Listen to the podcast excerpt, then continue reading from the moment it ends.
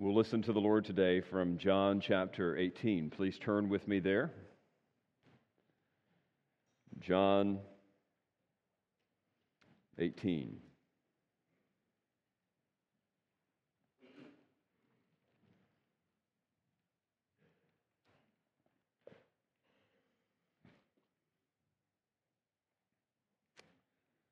Let's read together. I'll read for us verses twenty-eight through forty. That'll be the focus of our study today, even though this particular pericope, paragraph, story uh, continues um, on into the next chapter. We'll break this into two parts. Today we're looking at John eighteen, twenty-eight to forty. Then they led Jesus from the house of Caiaphas to the governor's headquarters. It was early morning. They themselves did not enter the governor's headquarters so that they would not be defiled, but could eat the Passover. So Pilate went outside to them and said, "What accusation do you bring against this man?" They answered him, "If this man were not doing evil, we would not have delivered him over to you." Pilate said to them, "Take him yourselves and judge him by your own law." The Jews said to him, "It is not lawful for us to put anyone to death." This was to fulfill the word that Jesus had spoken to show by what kind of death he was going to die. So Pilate entered his headquarters again and called Jesus and said to him, "Are you king of the Jews?" Jesus answered, "Do you say this of your own accord, or did others say it to you about me?" Pilate answered, "Am I a Jew? Your own nation and the chief priests have delivered you over to me. What have you done?" Jesus answered, "My kingdom is not of this world. If my kingdom were of this world, my servants would have been fighting that I might not be delivered over to the Jews. But my kingdom is not from the world." Then Pilate said to him, "So you are a king?" Jesus answered, "You say that I am a king. For this purpose I was born, and for this purpose I have come into the world, to bear witness to the truth. Everyone who is of the truth listens to my voice." Pilate said to him, "What is truth?" After he had said this, he went back outside to the Jews and told them, "I find no guilt in him. But you have a custom that I should release one man for you at the Passover. So, do you want me to release to you the king of the Jews?" They cried out again, "Not this man, but Barabbas." Now, Barabbas was a robber.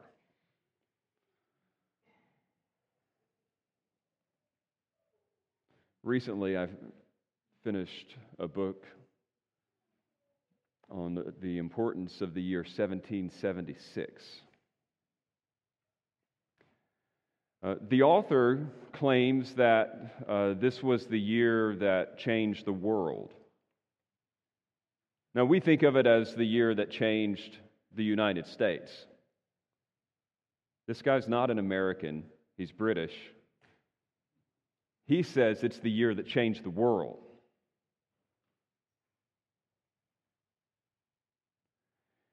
He argues that it changed in a myriad of ways, but one of the most significant is that for the first time,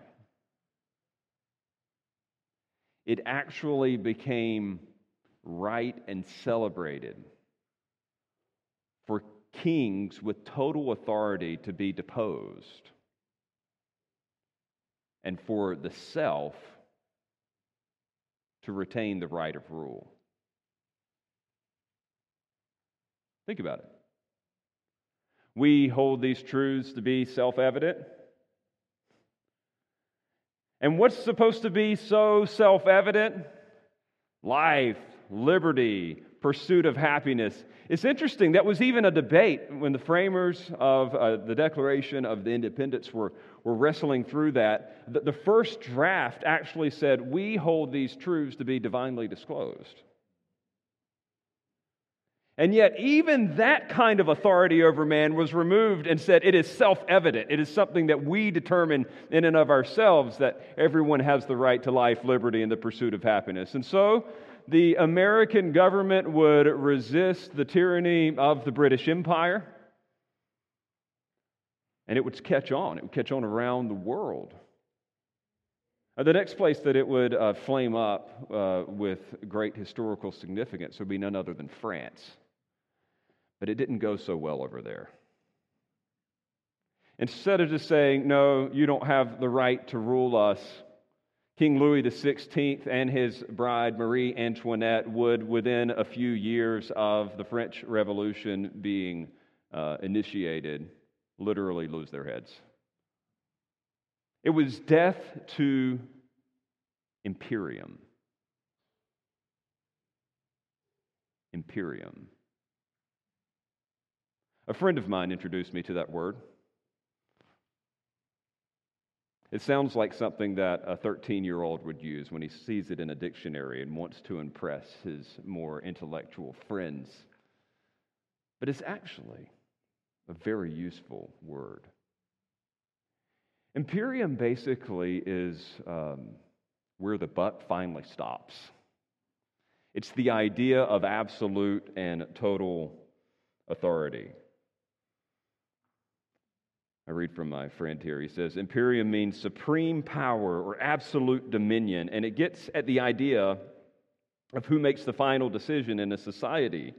Who is the authority to which all other authorities must answer? Who can make heads roll, literally speaking, without threat of reprisal because it's in the job description? That's who has imperium. And what was actually rejected in the spirit of seventeen seventy-six that was that any human being would ever have imperium. People as a whole, the demos, could have imperium, that, you know, they could make decisions, but one person being like like the final arbiter of right and wrong, of good and bad, we're done with that. So even now, when we still have like mon- uh, monarchies, they're constitutional monarchies. Uh, the the current King of England is really just a prop. He's a figurehead. No offense to him. But he can't make anything happen. And I'm not trying to lament politics this morning. I'm just trying to expose to you that we have, as, as people in the West, as people from the twenty-first century, we, we have um, a conflicted re- relationship with imperium. We we tend to view human imperium as, as an irritant, as a threat. And yet, what Jesus is doing in this particular story is establishing imperium in a very ironic way, admittedly. Normally, when you and I think of someone having absolute power, we don't think of them being led like a lamb to the slaughter. And yet, in this particular passage, and in the verses to come, king, kingship will be repeated over and over and over again. Have you noticed that the word king, to the best of my recollection, only shows up one other time in the book of John? And that was in chapter six when he fed the five thousand and they tried to make him king. And he said, no, this is not the kind of kingship I've come to establish. And yet here, as Jesus is on the cusp of being crucified, the word king gets used inordinately. Imperium is being established here, but in a rather ironic way. It's not the kind of imperium that irritates us, though it might confuse us. So the The kingship of King Jesus is being established as he progresses to his crucifixion. And we're going to see it unfold over two weeks in particular. But in the amount of time and space that we can devote to the story today, I would just have you notice this inquisition of the kingship of Jesus. It's not really an investigation, it's an inquisition.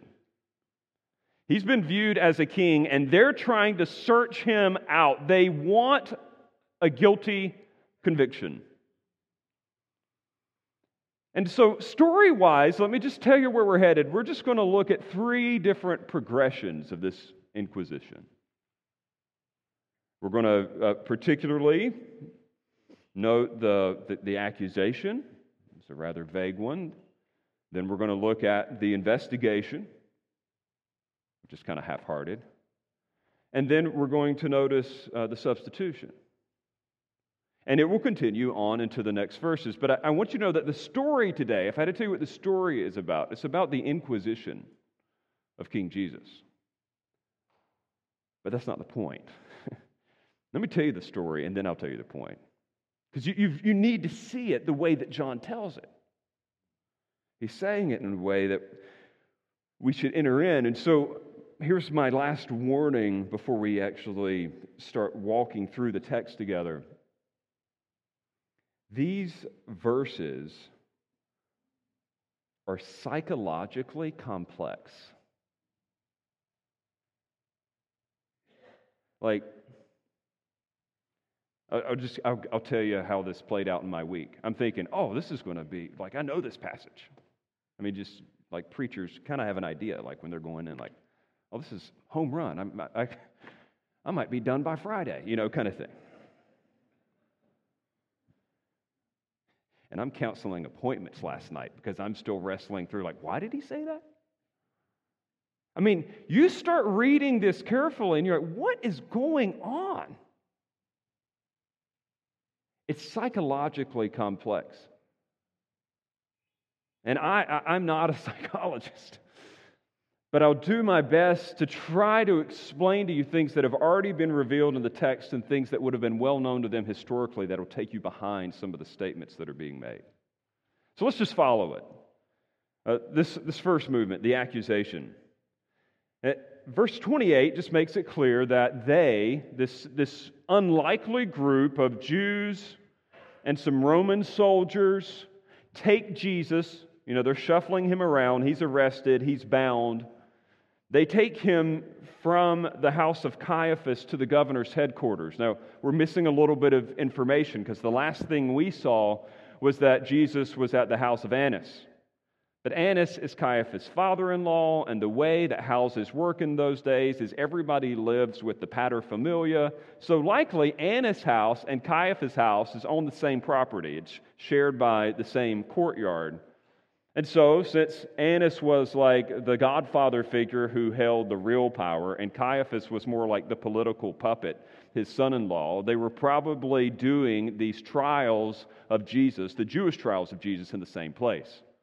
It would have been easy to go from Annas and that first um, like assessment of Jesus' uh, worthiness to be taken to trial, and then to the next group, and then to the next group. The point is, he's been shuffled all around, and now it moves from a, a Jewish investigation to something Roman. I mean, you even see it in the in the text. It says that he's taken to, at least in our translation, it says the governor's headquarters, uh, but the Greek word is praetorion, or praetorium, something that you would recognize. It, it was basically the, the governor's uh, house in Jerusalem, because he didn't typically govern from there. Like for the Roman like mind, the, the capital, like the, the hub of that particular area was Caesarea. Think of the name, Caesarea. It was named after Caesar.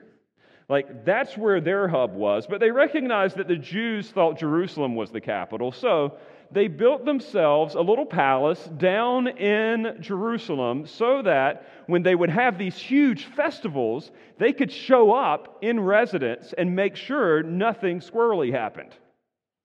It's kind of like if there's going to be a, a big concert at Madison Square Garden, they call in extra security, they call in extra forces.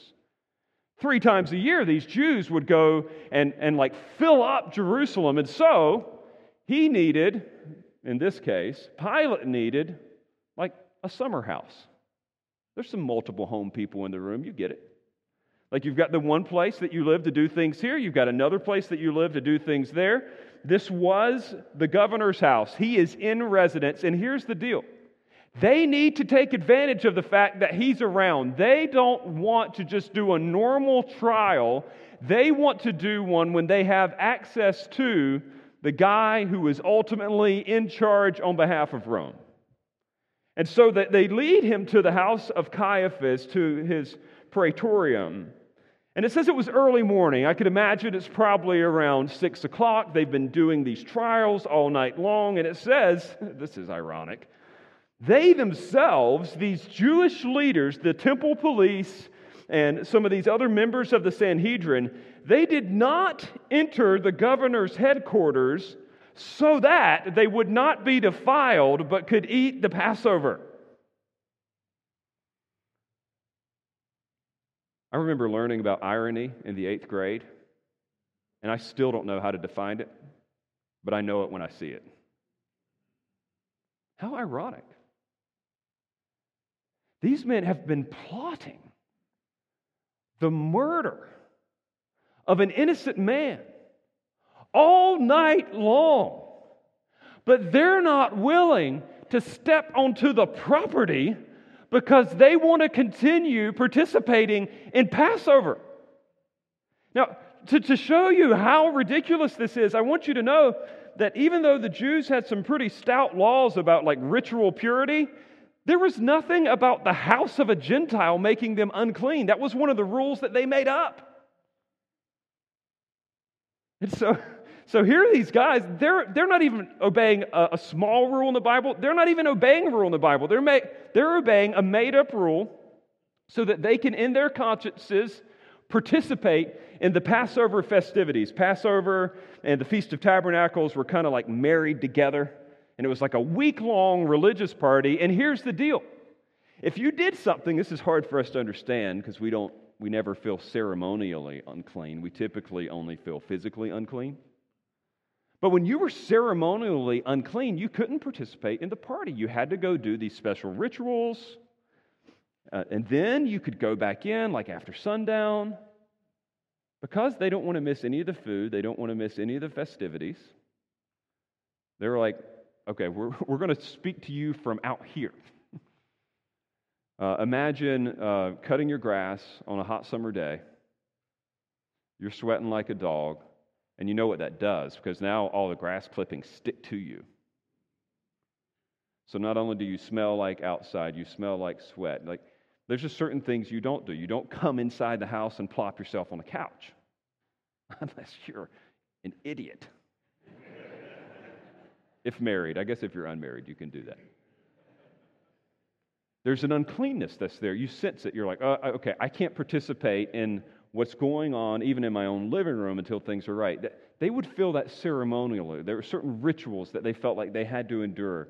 And here they are. It's not even real dirt. It's just the idea of a Jew being in the home of a Gentile. They're standing at a distance. And it says this, that they...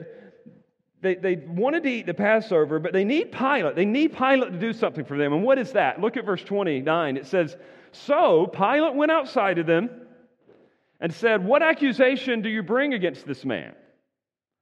Now, this is pretty interesting because, like, we're introduced to Pilate, and I have to be careful here because, like, I like history, um, and you could really geek out on Pilate. Look him up in any encyclopedia. You'll find out what you need to know. Here's the highlights. Basically, he was a, a wannabe ruler. He got his position because he married in. So basically, uh, Caesar Augustus had a granddaughter. He married the granddaughter. But in and of himself, he was incompetent. He was not a good ruler. So he marries in. And by the way, like, His best political connection had just died a few years earlier, and here's the deal. The guy had a track record of doing really dumb stuff. Normally, like, you have one job as a Roman procurator, and you know what that is? To quell rebellion. Just keep people from resisting against Rome. One job. You ever seen those memes? You had one job? All right, this guy, one job. And three different times in his reign, he would rile these people up to the degree that they would come out in mass and revolt against him. And you know what that would cause? It would cause him to have to, have to, to rally the troops of Rome to come and slaughter hundreds of people at a time. Three different times he did some really dumb stuff to infuriate the Jews. Three different times he had to actually assassinate a huge number of people, making him look terrible in the eyes of Rome, who just said, keep the peace. Keep the peace. He's skating on thin ice, to use an American phrase. He's already, I would say, four strikes, you're out. He's on three. And he doesn't need any political problems right now. He just needs to make it through Passover, get back up to Caesarea, and have no incident. And yet, even though he was the one that likely gave the green light to the Roman cohort assisting the t- uh, temple police to go out and get Jesus, he asked the Jews, what do you charge him with? Because he wants any kickback to be on the Jewish people and not on himself. So he says, hey, okay, um, what's your accusation? And you could tell they're pretty, they're pretty ticked off about this. They wanted him just to rubber stamp the execution. And he doesn't do it. And, and notice how they respond. The, the psychology behind this is fascinating. He says in verse twenty-nine, what accusation do you bring against this man? And they answered him. Notice this, they don't give an answer. If this man were not doing evil, we would not have delivered him over to you. The term they use is an evildoer. He's a criminal. He's an evildoer. We, we, um, I mean, like, he's a bad guy. Like, you should, you should kill him. But they won't say. They won't say exactly at first what it is. You read in the other gospel accounts that this back and forth continues to such a degree where they finally come out and say it. But guess what? They're scared too. Pilate's scared of losing his job. And they're scared of losing their job. What's their job? They like sitting in rule over the people. They like being the mall cops of Jerusalem. And the people love Jesus. They are obsessed with him. Did you not remember? I know we've been like studying this what seems like forever. But it was only like a day before that hundreds of people were yelling when Jesus was riding in on a donkey, save now, save now. Like they were already thinking of him as the king. They can't have a revolt either. So they're hoping, they try to put it back on Pilate. Like, Pilate, you kill him. If they just come out and say that he's the king of Israel, the people may recognize that they recognized him as the king of Israel, and now they've got a revolt on their hands. It's a complicated thing. And I think you can get it. I think, here's my best uh, attempt to get into the mind. Do you remember junior high? Somebody laughed. The insecurity, no offense to anybody in the sixth through eighth grade, we've all been there. But the insecurity of being in the sixth, seventh, or eighth grade, like you have this little group. You may have one or two people that like you. You may have ten people that like you. But then all of a sudden, the new kid shows up. The girl could be pretty. The guy could be athletic. Or in our modern context, the guy could be dorkier than you are. Because that seems to be what makes people popular these days. But now, all of a sudden, you're like a little concerned. You know, like they're moving into your territory. You don't want to lose your power. And like, let's say that it was just the typical athlete kind of thing. Like, he could be an eighth grader and ducking a basketball. And you'd be like, well, I can make a three-pointer. Like, you, there's a there's this spot where you're trying to downplay the other person. You're not making the best decisions. You lose objectivity. Uh, jealousy is a terrible taskmaster. So Pilate's insecure. He's afraid of losing his rule because he's made such a terrible like litany of decisions over recent years, these people, the, the Jewish leaders, are afraid of losing their rule. And by the way, lest you think I'm reading into the situation, walk with me through three quick scenarios. Jewish leaders, in chapter seven, verses forty to fifty-two, Jesus is actually like teaching that he is the great I am. And so they call an emergency meeting, and do you remember what happens? They said, we've got to, we've got to arrest him. We've got to arrest him right now. And in fact, once they get out there, they even say, no, let's just go ahead and stone him. And they try to stone him, but Jesus disappears. Why? What were they concerned about? Why did they want to stone him? It wasn't for heresy. It was because he was popular. The same thing happened again in chapter eight, and again in chapter ten. And then here's the, here's the best one, Lazarus. You remember what happened with Lazarus? Lazarus comes back to life, and it's at that point that everybody starts coming out to meet Lazarus and to see what's going on, and they start following Jesus, and this is what the text says. The chief priests and the Pharisees gathered the council and said, "What are we to do? For this man performs many signs. If we let him go on like this, everyone will believe in him, and the Romans will come and take away both our place and our nation." I'm quoting them. And it's at this point that they decide that one man needs to die by, at the hands of Rome to kill this thing. Why can't they just do a little mob violence? Because they did that from time to time. Even though they didn't have authority to kill people, Rome, it's a big... It's a big bureaucracy. You could literally get away with murder. They would eventually stone Stephen. They would stone the woman caught in adultery. Even though they didn't have the legal authority, because they were men in charge, they could cover up murder as they wanted. If they wanted to have stoned Jesus, they would have, except for the fact that he's popular. People would have known. And so it's at that point that they decide that they need Rome to do this. In fact, even after Jesus goes to eat dinner with Lazarus, it says that more people are following Jesus, and they're going away and believing in him, and then they decide, you know what, we need to kill Lazarus too. It's straight up jealousy. But to, to kill the guy, they've got to do it at the hands of Rome. They need him to rubber stamp their conviction. So here we've got Pilate trying to dodge a political bullet. And so he tries one more time to put this back on them. And look at verse thirty-one. He says, Pilate, Pilate said to them, after they say, uh, he's a bad guy, Pilate says, "Take him yourselves and judge him by your own law." And this is when they're like, it's not lawful for us to put anyone to death. Here, they actually play Pilate. Because remember, they actually don't have the authority, even though they would kill somebody at the drop of a hat if they needed to. Here they say out loud, we don't have the power to do that. You're the one with the capital power. All we've got is this stinking taser, and you've got a lethal firearm. You, you've got to be the one to put him to death. So now Pilate's forced. Pilate's forced to step into the situation. He's going to be on the hook, even though he wants them to do it. He can't make any more mess-ups. He needs to make them happy to some degree. And so, we summarize.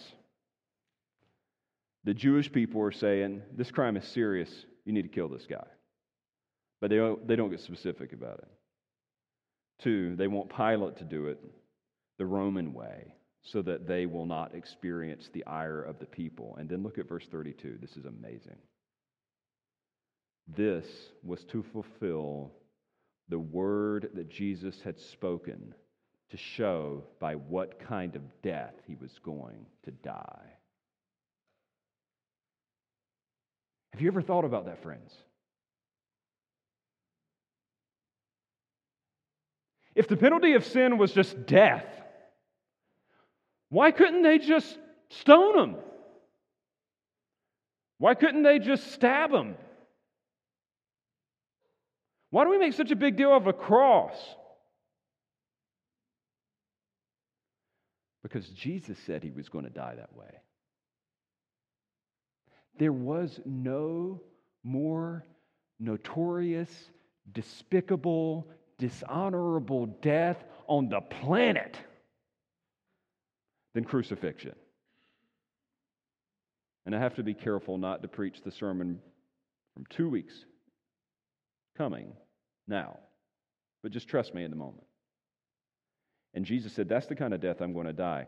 Remember when he was speaking in John chapter three? He says, if I be lifted up, I will draw all men to myself. He's not talking about if everybody makes a big deal out of me at a party. He was specifically referring to Numbers chapter eleven when that serpent, brazen serpent, was lifted up on a pole. He was saying, if I am lifted up in that way, if I am lifted up as like this disgusting symbol that can bring about those salvation, that's where life will come. He said it two times that he would die in that particular way. And he not only said it, but guess who also said it? Said it. The prophet Isaiah made it exceedingly clear that he would suffer, that this coming prophet, this coming Messiah would suffer in a way that could only befit the shameful death of crucifixion. And guess who also pointed it out?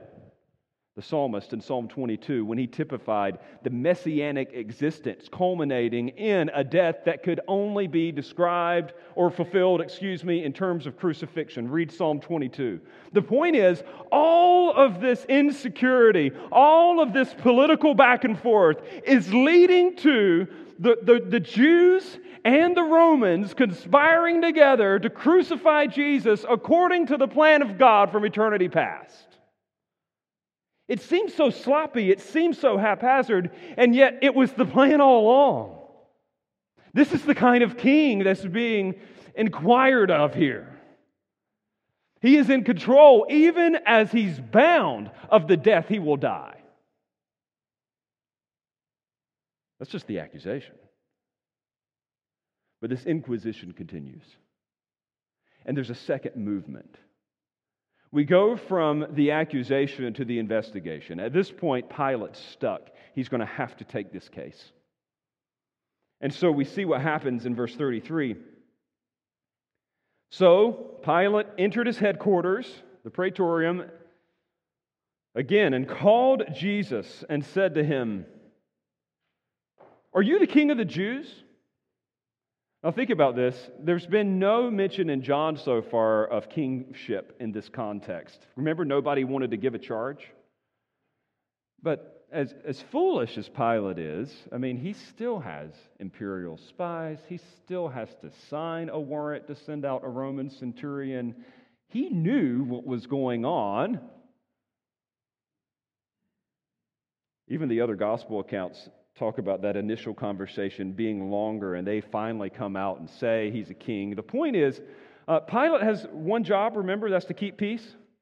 So guess what the only thing is he has to figure out about this guy? Not, was he jaywalking, but is he an insurrectionist? Is he somebody who rebel, will rebel against the Roman state, the Roman Empire? So he just cuts straight to the chase, like, he wants to get on with the party too. He says, okay, are you king of the Jews? Yes or no? Yes or no question. Like, this is pretty simple. But whether or not he in- intends it, Pilate has poorly worded the question. Whoever said there's no such thing as a bad question hasn't thought about it. This is a bad question.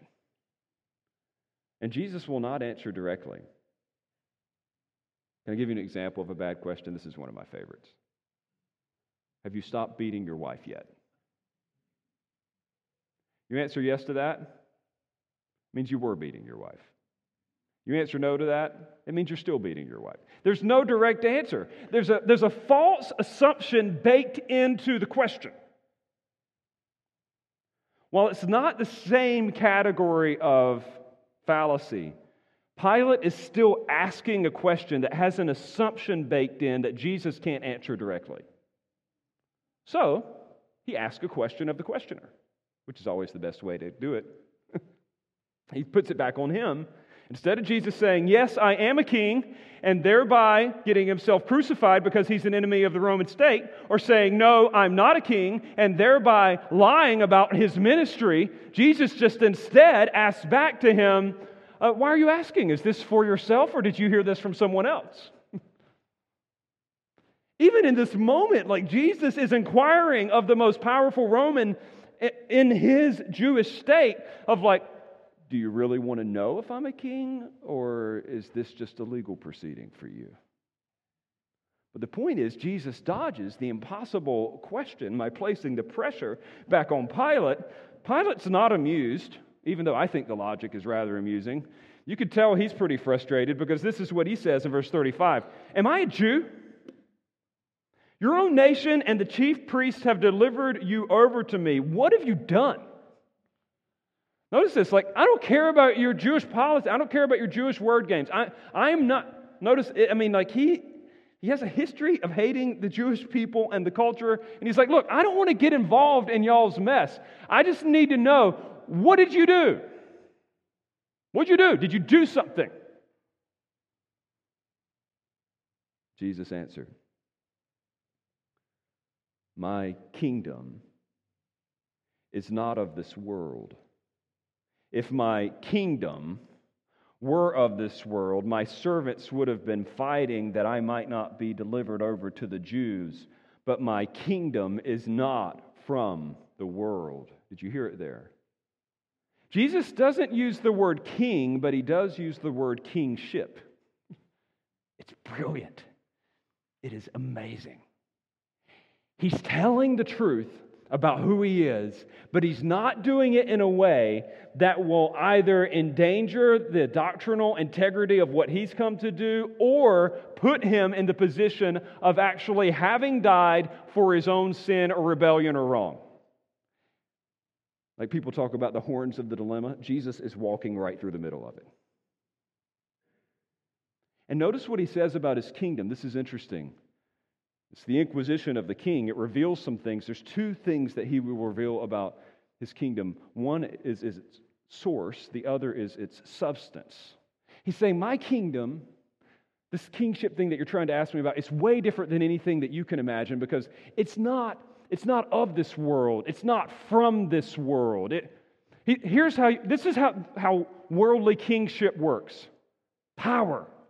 Might makes right. Who writes history? The winners. Like, think about it. Pilate knows how kingship works. We don't.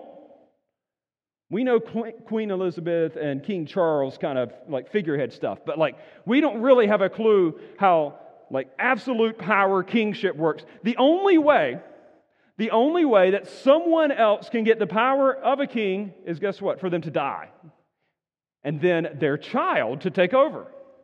There's no election for a king that is not a kingship. How would anybody then ever change, how would a kingship ever change hands other than like birth? Revolution. The only way kingdoms ever switch hands are through murder. Because the king is like divinely inherited with this particular right, he has to be executed so that a new king can take over. So that's exactly what Pilate's listening out for. He's like, okay, kings are insurrectionists. That's, this is what I may have to convict him over. And Jesus says, my kingship doesn't work like the kingships down here work. I, I'm, I'm not going to have to kill someone to take over. This is totally otherworldly. It's different. He says, think about it. He tells Pilate, like he's reasoning with this, this Roman leader. He says, think about it. If, if I was, if I was the kind of king that you're concerned about, like, wouldn't my disciples have actually waged war against the, the Jewish people, the Jewish leaders who tried to bring me into custody? But don't you know that I just like came along with them? I mean, the Peter incident notwithstanding. Thankfully, Jesus did a masterful P R job by putting Malchus's ear back on his head. But we already talked about Peter's idiocy. But like he's saying, no, we didn't. We didn't stage a coup. We didn't mount a rebellion. We didn't even resist arrests. That's not the kind of kingdom. I, there's, it's a different source. That, and you need to know this. The kingship of Jesus doesn't work like the imperium that is so scary for you. It is something otherworldly. It is something from above. But let me say this and make it really clear. It is not only otherworldly, it actually is intended to have an impact on this world. Some people will read this passage and be like, oh, well, Jesus is just king in our hearts. He doesn't actually intend for his kingship to extend into like the physical space in which we live, and that is not true at all. Jesus says, look, my kingship is not just spiritual. He's saying it's sourced in another place, but it will have impacts on the world around you. That's why he entered into the world, to have an impact on the world. So don't by any means just kind of like buy into the lie that, okay, well, Jesus came just to rule in our hearts. He intends for the rule in our hearts to have an impact on our homes and our workplaces and the world around us. But it's sourced. It's sourced somewhere else, and it's substantively different. Notice what Jesus also says. You say, oh, then Pilate said, so you are king. He used the word kingship, so Pilate grabs onto this. You are king. And Jesus answered, you, it's emphatic in the Greek, you say that I am a king. For this purpose I was born, and for this purpose I have come into the world to bear witness to the truth. Everyone who is of the truth listens to my voice. Now, that, that sounds kind of deep, because like now, all of a sudden, Jesus is saying, like, all right, now I've come to be a king, and my realm, instead of just being the, the kind of stuff that you see here in the Roman Empire, my realm consists of truth. My realm, let me put it this way, consists of reality. And those who give a rip about reality, do what I say.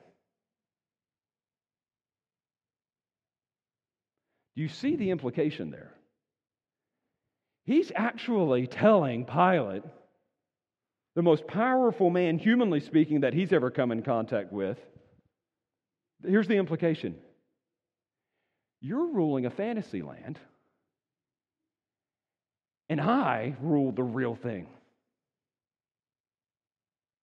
Pardon the cultural reference. It's like Pilate is in the Matrix, and Jesus is in the real world. He says, sure, you, you, you've got a kingdom, you've got a reign, you've got a rule. You're, yeah, but I rule reality.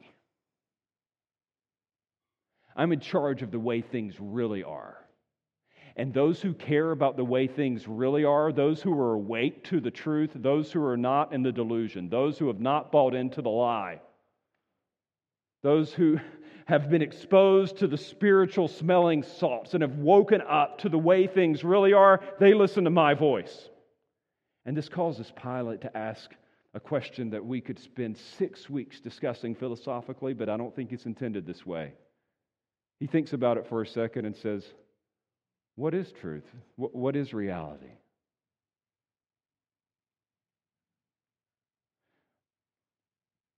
Pilate's heard enough, though, to know that if Jesus does rule this like alternate real world that he's not aware of and that he's not even willing to think about, at the end of the day, he's actually not a threat to the Roman Empire as he originally thought. And so we move. The Inquisition continues, but it, in, it continues down a weird line because like what started off with this vague accusation and then flowed into this kind of half-hearted investigation now moves into this ironic substitution. Here's the last movement we'll discuss today. Notice the substitution.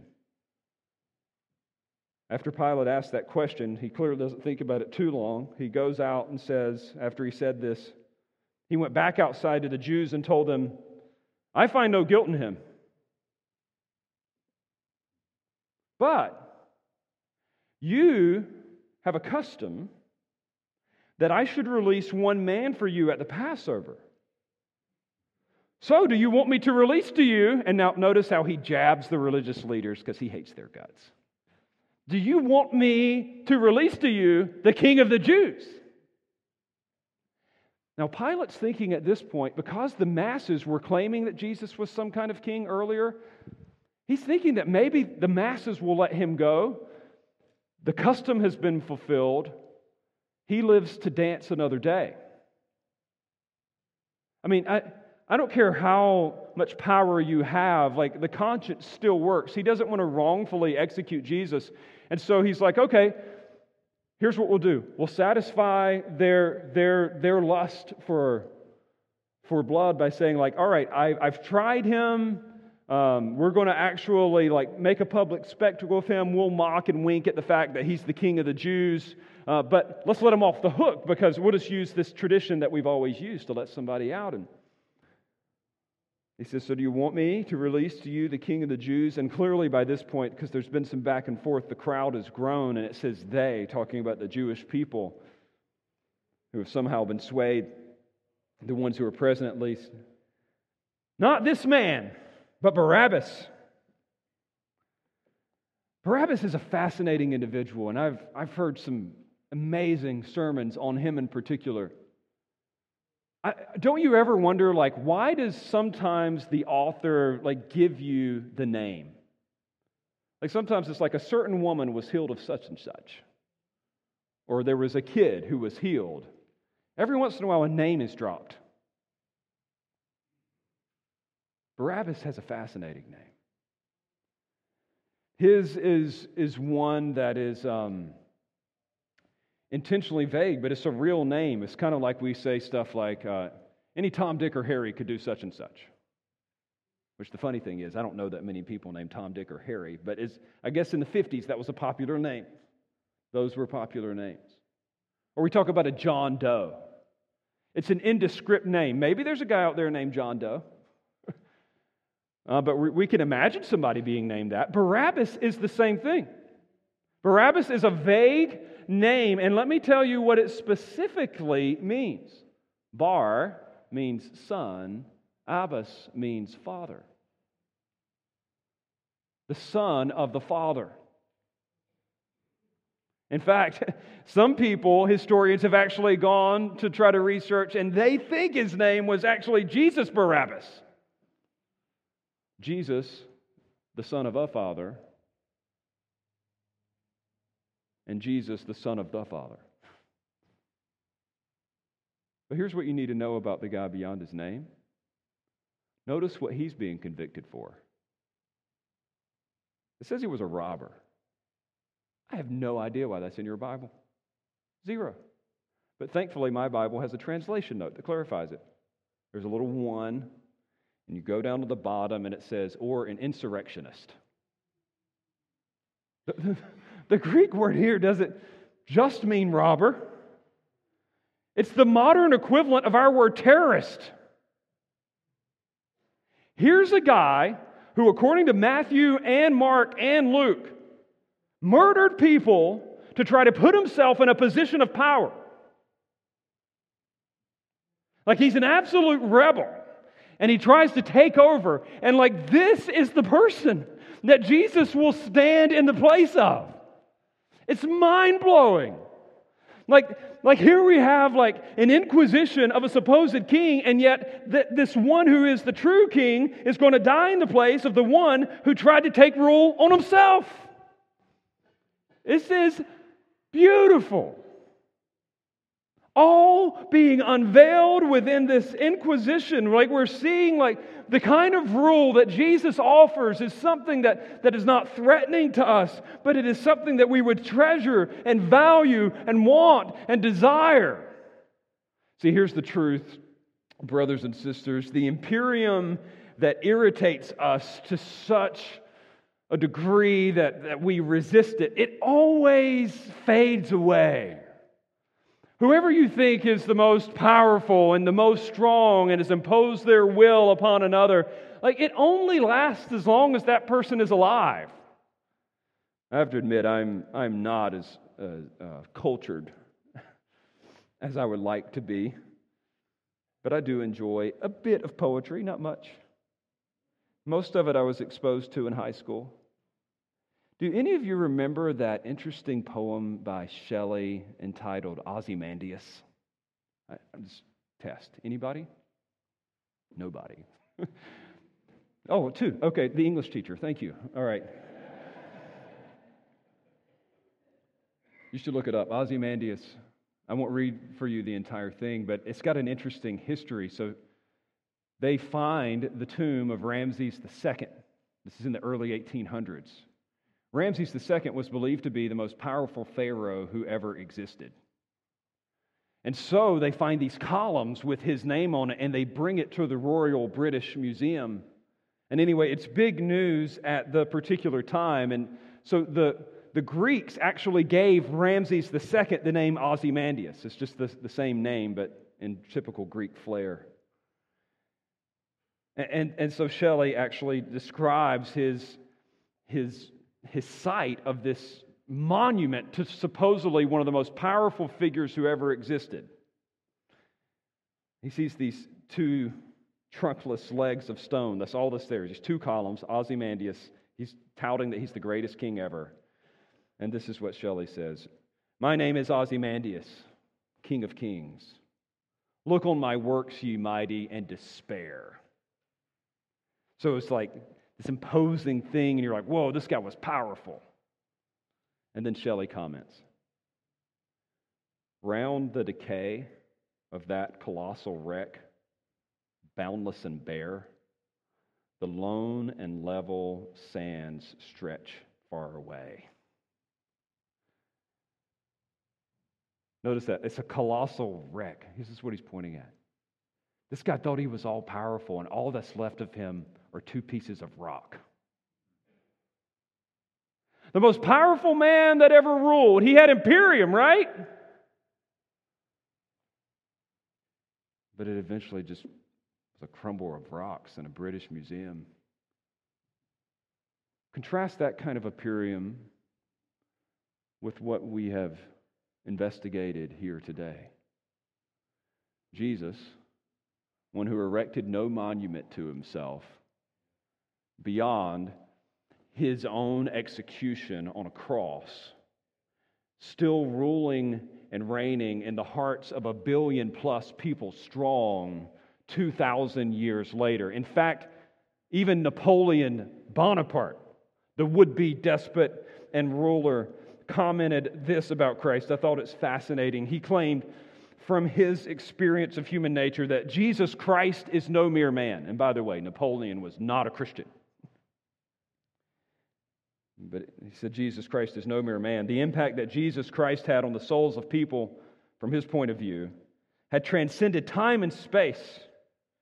It was misguided, Napoleon thought, to compare him, that is Jesus, to all other great men of history. And here I'm quoting, "Alexander, Caesar, Charlemagne, and I myself have founded great empires, but upon what did these creations of our genius depend? Upon force. Jesus alone founded his empire upon love, and to this very day, millions would die for him." That's our King. Displaying his rule as he progresses in his sacrifice. Friends, this points out two beautiful things, and here's the point of this inquisition. What does it expose about our King? One is the substance of his rule. The substance of his rule. It's way different than anything you could possibly imagine. It's better. Here we are milling about with politics and power plays and possessions and stuff, and we're thinking like that's where real power is, and Jesus is saying, look, I will expose you to the real world. All of this will pass away. A new heavens and a new earth will be created, and just as I have died and so rose again, everything will be resurrected and made better and finally fully enjoyed under my rule. The substance of his rule is truth. It is reality. There is something better. Everything that you chase and sex and stuff and significance is a mere shadow of what he is offering under his imperium. He is the real thing. The substance of his rule is something greater. It isn't just someone who forces you to do what he wants. He compels by love. The love of Christ constrains us. That's what we were talking about last week. There's no more guilt for those who have come by faith to Christ alone for grace. Like, all that we do for him now is out of gratitude. It's out of love. It's not out of law. It's not like we're cowering under him, like trying to fulfill his demands. He fulfilled all the demands for us. He satisfied everything that needed to be satisfied. Now it's our joy. The source of His rule is real life here and now and eternal life beyond the here and now. I would just warn you, those of you who think that you found power in some other way, maybe, of course, we've rejected monarchical imperium, but here's what we've done in its place. We've said, okay, I'm going to rule myself. I'm going to be my own boss. I'm going to be my own ruler. Let me just ask you, how's that working out for you? Do you live up to your own standards? Have you created the life that you always wanted? The self is a terrible taskmaster. You thought by getting rid of the crown off one person's head and placing it in your own heart that you would somehow be liberated. I think that's why there is a mental health crisis in the United States, because everybody's running around trying to do the job of God and they can't fulfill it. We're like that, that king. I don't know if this story is true, but the picture is powerful. That king who was placed in a doorless cage and died in it because they would continue to bring him food and he could never say no. All he had to do was starve himself enough to fit through the door, and he died in the cage because he couldn't say no to his own impulses. Friends, we are enslaved to our own sinful impulses. We can't even say no, and Jesus is saying, I'll offer something better. I'll help you say no to that which enslaves you and yes to that which is ultimately fulfilling, not only for the here and now, but for all eternity to come. The source, the substance of His rule is different. How do we know that it's so different? It's the second thing that we investigate about His reign. Because of the sacrifice. Because of the sacrifice. The way that He wins your heart is through His sacrifice. Somebody's brought out an interesting point about Barabbas. They said if uh, architecturally things are set up the way that they believe, Art, Barabbas would not have been able to hear the entire conversation. He only would have heard the official cries of Pilate and the cries of the people. And this is the way one envisions it. This is the only stuff that Barabbas could potentially hear. Pilate, which of the two do you want me to release to the crowd? Now, he doesn't know anything. All he can hear is from the crowd, Barabbas. And Pilate, what shall I do with Jesus who is called Christ? Crowd, crucify Him. Pilate, why? What crime has He committed? Crowd shouting all the more, crucify Him, crucify Him. Pilate washing his hands, I am innocent of this man's blood. It is your responsibility. Crowd, let his blood be on us and our children. Now that's what we know happened. But what did what did Barabbas hear? This is all he hears. Barabbas, Barabbas, crucify him, crucify him. Let his blood be on us and our children. All he hears is just the crowd call, and he thinks that he's the one that's going to be sacrificed. And, and so as he's actually brought out, he's stunned by the fact that he's the one that's released. Friends, that's us. We were the rebels. We were the ones that tried to do things our own way. We were the ones that tried to establish our own kingdom. And that's the very kind of person that Jesus came to die for. Not the righteous, not the people who've got all their mess together, but those who are broken and needy and rebellious and fighting to have their own way. That's who Jesus dies for. I don't know about you, but I like that kind of imperium. I want that kind of rule. And how do you get it? How do you get it? It's to receive it by faith alone. You pay nothing. You just receive. You rely. It's weird, it's strange, it's mysterious, it's beautiful. So as we stop here, halfway through this inquisition of the king, let us investigate further in our own hearts this week the beautiful mystery of the imperium of our crucified King. Let's pray. Father, the ironies, the subtleties, the psychology, the, the intrigue of this text is, is complex and it's dense, and yet it's pointed and it's powerful. It points us to Jesus as the King of Kings and the Lord of Lords, crucified for rebels. Or may our hearts continue to dwell upon the goodness of our crucified and risen again Lord. May we treasure, value, behold, revel in his rule. And for those who do not yet know it, save them even now. In Jesus' name, amen.